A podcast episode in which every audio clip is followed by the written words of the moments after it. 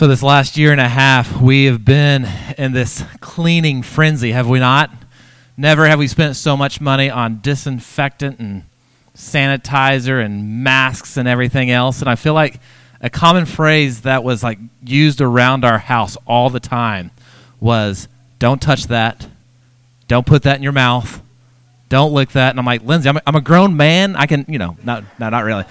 Um, but, but you know, we, we've just had this going on. Why, why have we been afraid of? What have we been concerned about? Well, we've been concerned about a virus. We've been concerned that something that we might touch or someone who might be around us might have been connect, contaminated by the virus. And there's this idea that if we touch something that is unclean or something that's contaminated, that we might at the same time become unclean too. It's why when I got my second shot, I'm like, all right, I need a doorknob somewhere where I can lick because then I'm bulletproof. Uh, but there's no longer that fear of becoming unclean. So when we turn to this passage in Luke chapter 5, verses 12 through 16, we find a man who is ceremonially and physically unclean. And we have this idea throughout Scripture that if you are unclean or if you touch something unclean, then you have to go outside of the camp. You have to separate yourself from the people. And we find this very explicitly laid out for us in the book of Numbers, chapter 5, verses 1 through 4.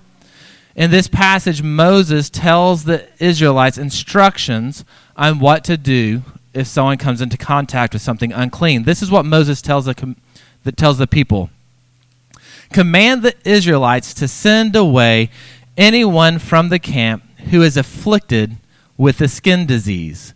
This might be something like a like a ringworm. This might be something along the lines of of of something even to the extent of like Hansen's disease, where you lose your nerve and your feeling, and eventually you lose uh, body parts as well. But he says, if they're afflicted with a skin disease, anyone who has a discharge or anyone who is defiled because of a corpse. Send away both male and female. Send them outside of the camp so that they will not defile their camps where I dwell among them. The Israelites did this, sending them outside the camp. The Israelites did as the Lord instructed Moses. So, this passage talks about how if you touch something unclean, then you yourself become unclean and you have to be removed from the community. If you touch a corpse, if you have a skin disease, if you have a discharge, you have to separate yourself from the community. Ligon Duncan, a pastor and theologian, says there are a few reasons why the Lord commanded this law. He said, in part, it's something that's very practical. The same reason why we're wearing masks and washing our hands more often is the same reason why they would send somebody outside the camp. There was no remedy, there was no cure for leprosy. And so, in order to protect the camp, somebody had to be removed from the camp, removed from the people, in order to protect the rest of the camp. There was a very practical reason. But then Ligon Duncan says there's another very important reason why there was this law about uncleanness or about touching something that was ceremonially or physically unclean. He said the other reason was a very theological reason. He said it said something about God. In Numbers chapter 5, he said, Send them away, male and female, send them outside the camp, so that they will not defile the camps where I dwell among them. In the Israelite camp, God dwelt among the people. And God was saying there's something theological happening here. He said, If I am God and I am a holy God, I cannot be around anything that is unclean. It's a theological statement that God is making in this passage, God is not merely acting as a physician, He is saying something about His character, His nature. If God is in the camp, those who are defiled need to leave the camp. And what this is, is a metaphor for sin. that sin represents something that defiles. That sin represents something that is unclean. And if sin defiles a person, then they become an outcast to God. When one sins, we are separated from God. Think about Adam and Eve in the garden. Adam and Eve, who, who were pure, who were sinless, lived in a garden where God also dwelt.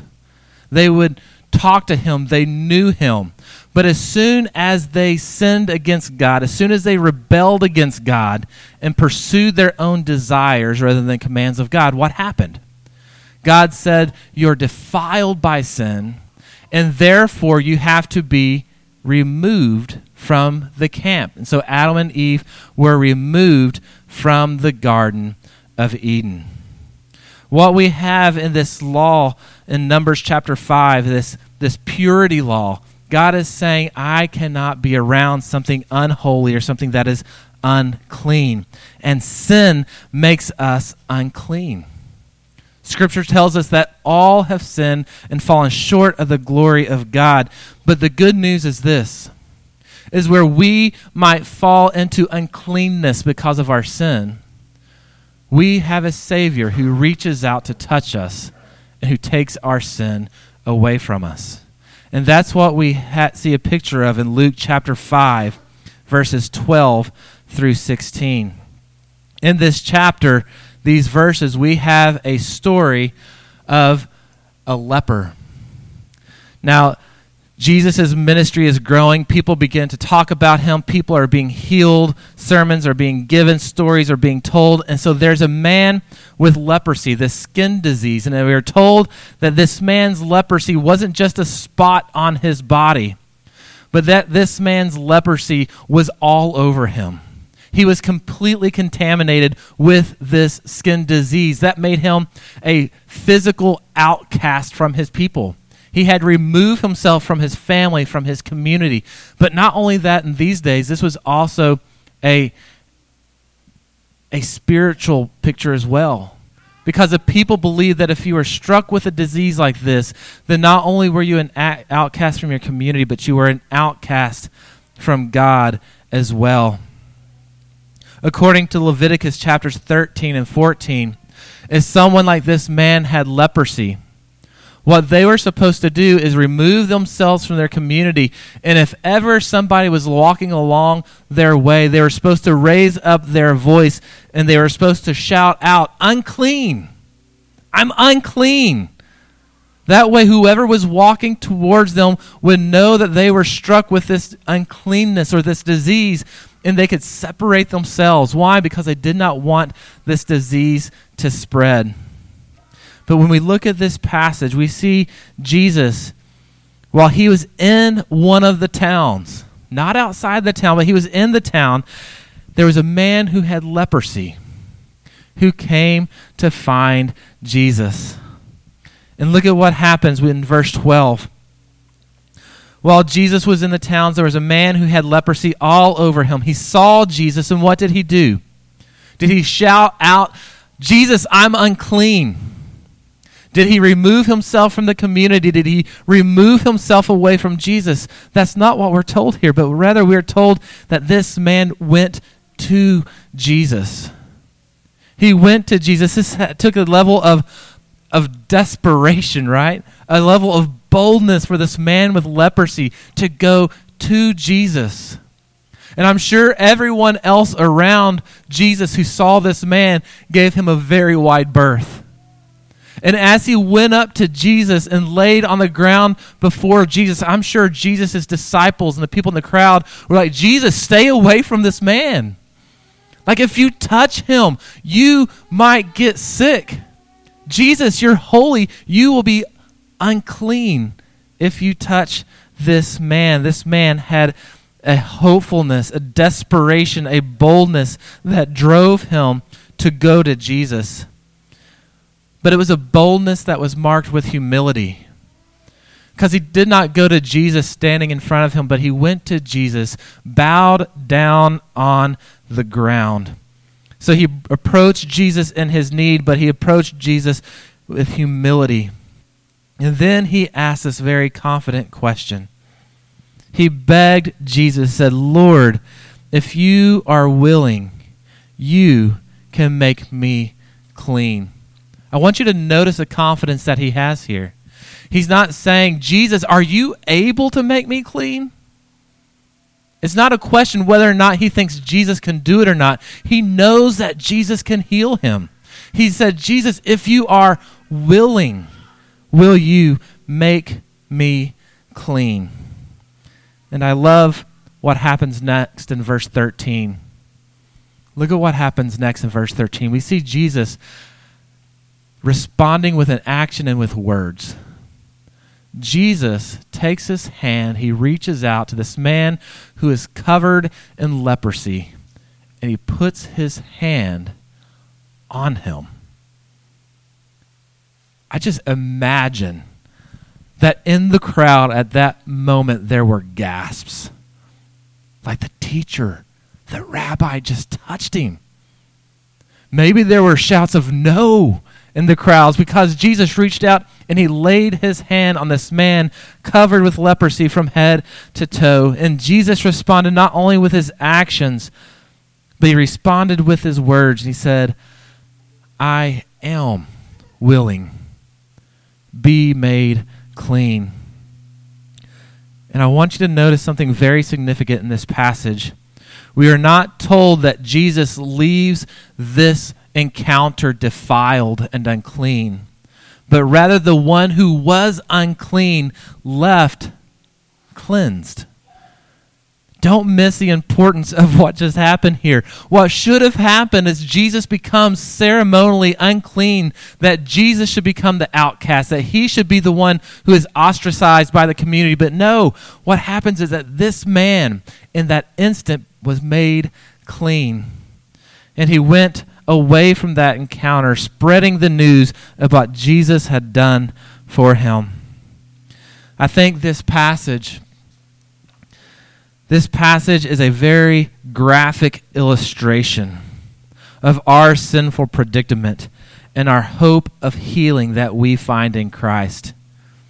This story is a graphic illustration of our own sinful predicament and the healing that is there for us in Christ. Because when we read Scripture and we look at leprosy, we see that there are many parallels to the sin that's in our own lives. We know that leprosy and the skin disease would corrupt the human body. But we also know that sin also corrupts the human heart. Sin corrupts the human heart. Oftentimes, this is a difference. Oftentimes, we think that, that, that sin is outside of us that sin and temptation is out there in the world, and it's our job to kind of keep away from it. But what Scripture teaches us is that sin is so corrupting that sin does not begin outside of us, that we might bump into it if we're not careful, but rather that sin begins in the human heart. Sin is within us, based in our desires, based in our longings, based in what we are willfully doing.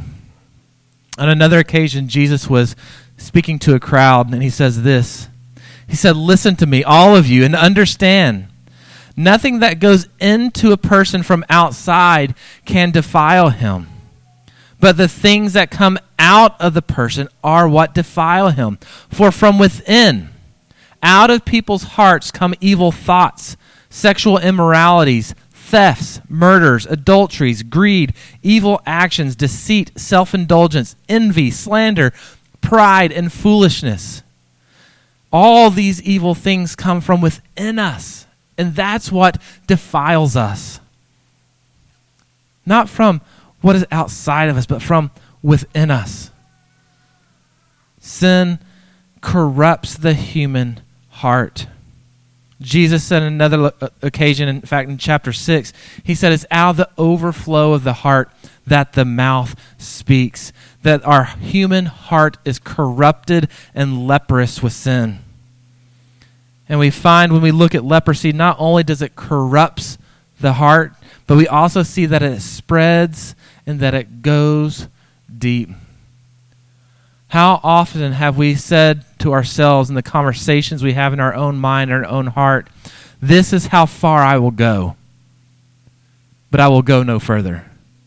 That this, if I go beyond this line, I'm falling into sin. And I'm gonna I'm not going to cross that red line. But what do we do? We don't say, well, sin is over there. And that's nowhere I'm, I know I'll fall into sin if I cross that red line, so I'm going to stay far away from it. But what do we do? We say, if that line is sin, what do I want to do? I want to get as close as I can to it. Why? Because we like to feed that passion. We like to feed that desire. And we like to, in our own willfulness, get as close as we can. How many times has it happened to you, brother or sister in Christ, where you said, That's the line that I cannot cross? And then we find ourselves in the next moment stepping across it. Why? Because sin corrupts the human heart, but we also see that sin spreads.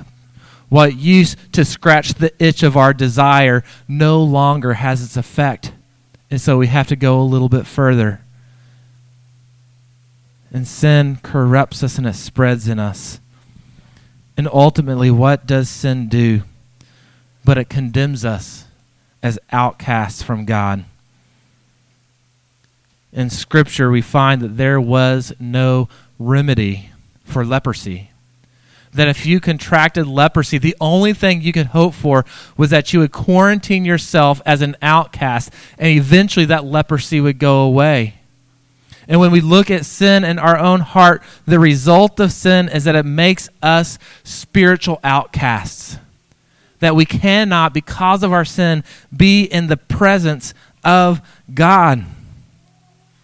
And we have to be declared as unclean and say, well, what's the hope then? If there's nothing I can do, what is the hope? And from your own goodness and from your own ability and from your own will, there is no hope. The only hope we have is the hope of the leper. The only hope that we have is that we come to Christ in our sin in our helpless estate, saying, There's nothing I can do about my sin, God. I need you to cleanse me. The only thing we can do is be like the leper and not come as one who is proud, but come to one who is bowed low before Christ in humility. Like the leper, the only thing that we can do is be confident that Christ is able to forgive us of our sins and heal us. We're not seeking his ability. We're saying, God, are you willing? And we have this confidence that when Christ touches us, that we will be healed from our sins. There's the old hymn that I grew up singing. We still sing it in our family worship with our kids. That goes like this What can wash away my sins? Nothing but the blood of Jesus. What can make me whole again? Think of the leper. What can make me whole again? Nothing but the blood of Jesus. Oh, precious is the flow that makes me white as snow. No other fount I know, nothing but the blood of Jesus. The only hope we have in life and death in regards to our sin is that Jesus can make us clean. That just as when Jesus reached out and touched the leper, he will also reach out and touch us and give us life. And we have to realize we have to realize that Christ is not stingy with his mercy. That Christ does not hold his mercy back in a bank and said, I'm holding it back, and you got to prove to me you're good enough. You got to prove to me you want it enough. But rather, Scripture tells us that Christ's mercies are new every morning. That anyone who calls on the name of the Lord will be saved. Not people who, who have the discipline, not the people who separate themselves from their sin on their own, but anyone who calls on the name of the Lord in their sin while they're enemies of Christ. Those are the ones who will be saved. And so we have to ask the question how does Jesus cleanse us? What happens when he touches us? And what we find And this is where Numbers is so important. That book of Numbers, chapter 5, verses 1 through 4. If you touch something unclean, you have to go outside the camp. When we look at what Christ has done, Christ has touched something that is unclean. He has touched something that is broken. He has touched our sin. And so, what had to happen? Well, Jesus had to go outside the camp. Jesus had to go outside Jerusalem. Jesus became a spiritual outcast with God. Why? Because he touched that uncleanness, he touched that sin. And he himself became unclean in that moment, and God made him an outcast for us. Listen to what the book of Hebrews says in Hebrews chapter 13. It says, Therefore, Jesus also suffered outside the gate, so that he might sanctify the people by his own blood. Let us then go to him outside the camp, bearing his disgrace. For we do not have to, we do not have an enduring city here, but instead we seek the one that is to come. What Hebrews is saying is that Jesus took our sins away by taking his our sins upon himself that he became the spiritual outcast. But i also want you to see what it says in hebrews. For it says then it says that jesus went outside the camp. And it then says let us go to him outside the camp bearing his disgrace. Once we have received the forgiveness of god christ community church we then take on the disgrace that was on Christ. How how countercultural is that? Typically what we want to do is not to be the outsider. But rather we want to be the insider. We don't want to be the one who is ostracized outside the camp. We want to be, to quote Hamilton, we, we want to be in the room where it happens. Right? But here, the author of Hebrews is saying Christ was rejected by the world. He was rejected by God for your sin. Therefore, follow what he has done. Be willing to live in this world and have the world look at you and shake their head and say, What in the world is wrong with those people? We take on and we bear his disgrace, but we don't bear it in disgrace. We bear it as one who wears it as a badge. That we are in Christ because Christ became an outcast before us. He took on the defilement for us so we could put on his righteousness. As I was reading this passage, I started thinking, well, what about for Christians where they are where they are following Christ but then they fall into their old sins. They're redeemed by Christ, but then they fall back into the old patterns of their old way of life. What are they supposed to do? And as I was thinking about that and praying about that, I began to think of the book of Acts, chapter 10. In Acts chapter 10, there's a story of Peter. And Peter is on the house, on the roof of Simon the tanner's house, and he's up there fasting and praying. And Peter sees a vision. Do y'all remember this story? It's a very interesting story. But Peter's on this rooftop. He sees this vision of a sheet dropping down from heaven, and on top of this sheet are all types of animals who are unclean and there's a voice from heaven that says, Peter, kill and eat. And Peter's like, No, Lord, never have I ever eaten anything that is unclean. And this happens three times. And every time Peter says, No, I've never eaten anything unclean. And do you know what the voice from heaven replies every time? It says this What God has made clean do not call impure. What God has made clean, do not call impure. Paul says this in Romans chapter 8. He says, Therefore, there is now no condemnation for those who are in Christ Jesus. Because the law of the Spirit of life in Christ Jesus has set us free from the law of sin and death. Paul is agreeing with Luke in the book of Acts. He is saying, listen, if you are in Christ, no one can call you impure. If you are in Christ, there is no condemnation for you. Live stream's on. The live stream's working. All right. So, here's, here's the thing, brothers and sisters in Christ. If you find yourself in this situation, you find yourself again in your sin, believe the words of the gospel. You are clean in Christ. That Christ has made you pure. You are not an outcast with God, but rather you are accepted and you are a loved son or daughter in his family. And let that promise drive you to your knees in praise.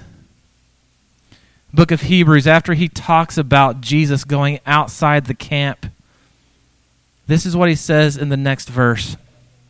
Our response. Since Jesus went outside the camp, therefore, through him, let us continually offer up to God a sacrifice of praise. That is the fruit of lips that confess his name. Do not neglect to do what is good and to share, for God is pleased with such sacrifices. Since we are pure in Christ and we can never fall out of that purity, the response we ought to have is that of praise. Now, the easy application is singing in church, right? We think of praise, we think of singing in church. And one of the things we said whenever we were planted a year and a half ago is we said we want to be a loud church. That we ought to lift our voices boisterously and loudly and not care what other people are thinking about how bad we sound. Why? Because we have this great promise of purity. And I know we live in a society that's kind of done with singing, and that we're only going to sing if we're in a concert of thousands of people and we can't even hear ourselves. But here's this oddness about being a Christian that when we come together, we have a sacrifice of praise on our lips. Because we're not only praising our God and Savior who's in heaven and who's with us now, but we're also encouraging our brothers and sisters in Christ who are around us. If you come to church weak and weary, falling into your sin, you should be surrounded by a cocoon of praise when you come into his church. So, brother and sister in Christ, let us not neglect to sing loudly to our God. But he also says two other things. He says, Do not neglect what is good and to share, for God is pleased with such sacrifices. Here he's talking about the body of Christ, not just the sacrifice of praise of our lips, but he's also talking about one of the responses of being made pure by God is a deep love for his church. One of the things I love about our church is that giving just doesn't happen in the offering box. But from time to time, often I see members coming to the aid of other members whether it's helping them move to a new house or whether it's saying, you know, I got the stimulus check and I've never lost a job. And so they give it to someone else in the church who has a need. I see it time and time again of people reaching out and sharing with the body of Christ. You also, we need to realize that this is also a sacrifice of praise that the body of Christ is so tight with one another because we share this bond of purity in Christ that the world looks at us and they say there is something different about those people. That when we're out at the park sharing hot dogs and we're sharing it with other people, the conversation ought to be so much filled with concern for the other that people say, This is unique and this is different That's the response of being made pure by Christ. So, Christ Community Church, let us, I don't want to say let us start because you're already doing it, but let us continue in the good of caring for one another in the church. It's encouraging, it makes a difference, it's beautiful. And I want to end with this thought. How else do we respond to being made pure with Christ? And I want to go back to our story in Luke chapter 5. In Luke chapter 5, Jesus tells this man to go and show yourself to the priest and offer what Moses commanded for you and for your cleansing as a testimony to them. Jesus essentially told this man, I want you to go and be a testimony. I want you to go and share with others how you have been cleansed. I mean, and uh, as we read the text, we, we see he wasn't supposed to tell anybody else, right? In Luke chapter 5. So it was bad that he disobeyed because as he went to the priests, he told everybody what happened to him. And word got out, and Jesus' ministry spread. But what we are told now that Christ has rose again, this ultimate picture that, that, that, that, the stench of death did not stick to Christ, now we are told to not remain silent. But we are told to go everywhere, sharing what Christ has done for us. I've used this example application before, I want to use it again. We need to be willing to tell other people what Christ has done. And one way that we can do that is through our Monday morning conversations. Whether you're at the gym, you're at work, you're at school, wherever you may be, people always ask the question, What'd you do this past weekend? And we always tell everybody what we've done on Saturday.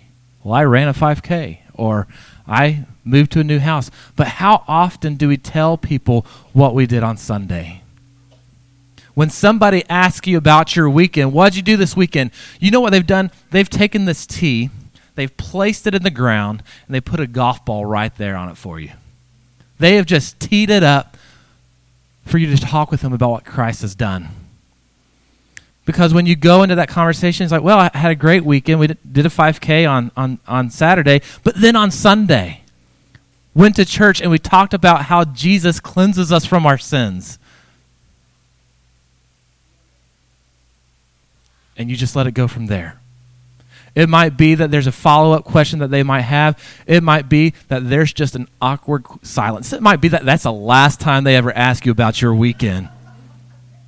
But it also might be that they have other questions about that, about what sin is, and about how Christ can bring cleansing. But we are stepping and putting ourselves into this position where we have the opportunity to tell somebody about the cleansing we have received from Christ. So, Christ Community Church, let us continue to praise God with our songs, but also praise Him with our words and deeds by telling others what Christ has done for us. Let's stand and pray.